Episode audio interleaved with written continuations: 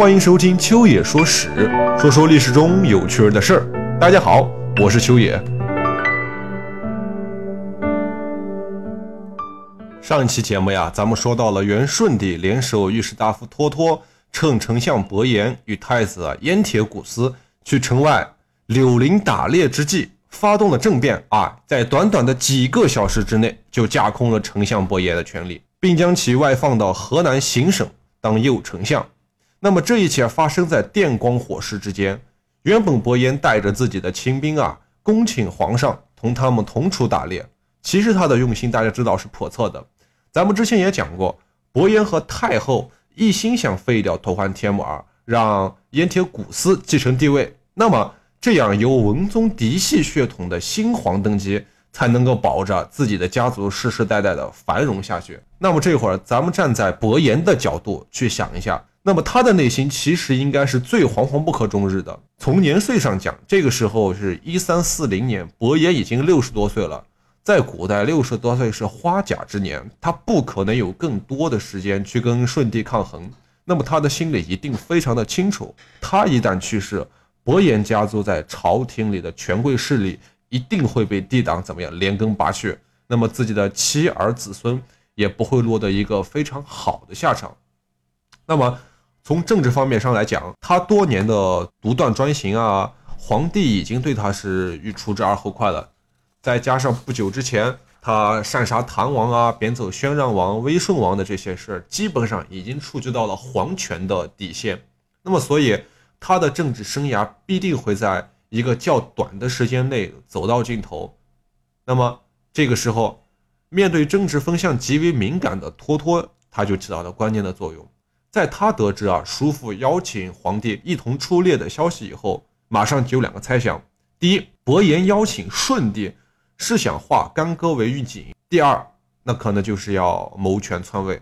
首先，第一点，托托认为是绝对不可能的，或者他认为绝对不能这样，因为不管是之前的三王事件，还是伯颜的独断专政，亦或是意图谋反这些事儿，绝对不是三言两语就可以被舜帝所原谅的。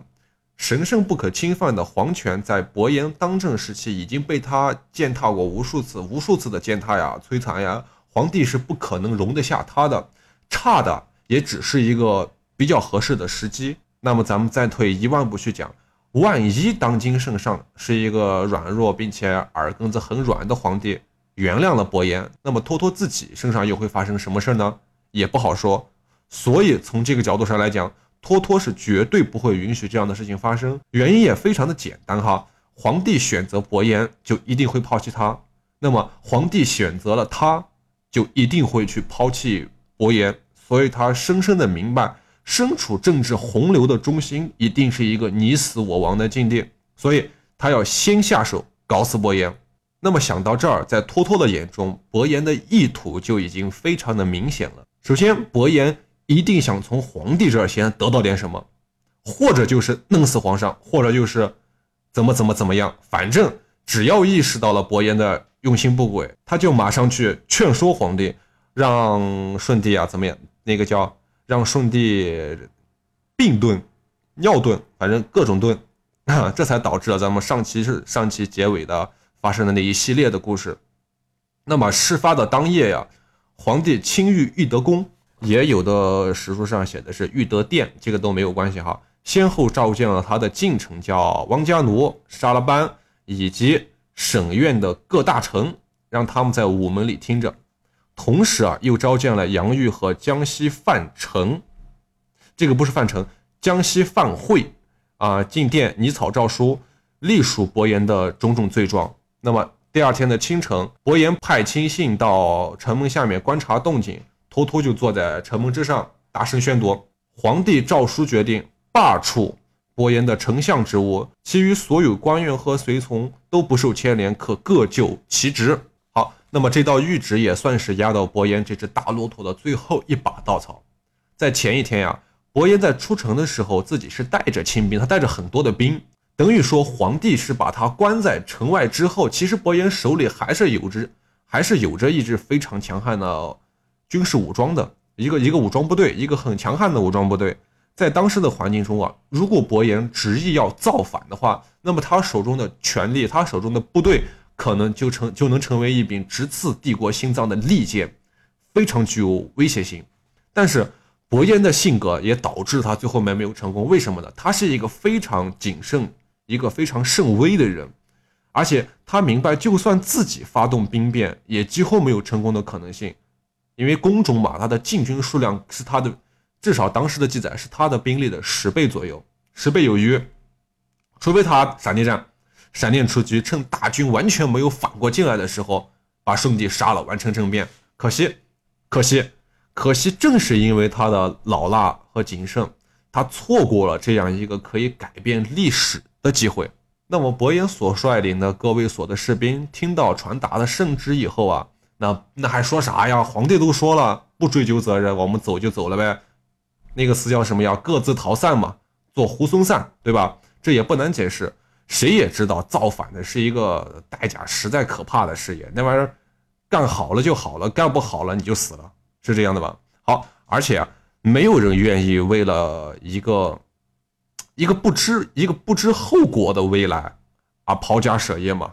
而且您想，一个宁城当道的时代，伯颜的身边肯定也只会有一些趋炎附势的小人，所以说。他的树倒猢狲散，基本上是一个咱们可以想象得到的结局。那么万般无奈之下，伯颜也只好孤军南下了呗，没有选择了。这八年时间哈，伯颜的恐怖高压政治统治时期，终于在这个时候宣告结束了。元顺帝也在托托父子还有吴志芳啊这帮人的鼎力相助下，顺利的亲政。同年的六月，顺帝哈为了报杀父之仇。下诏毁了文宗皇帝的太庙，废掉了太皇太后不塔失礼，并给他赐死。哎，报了杀父之仇。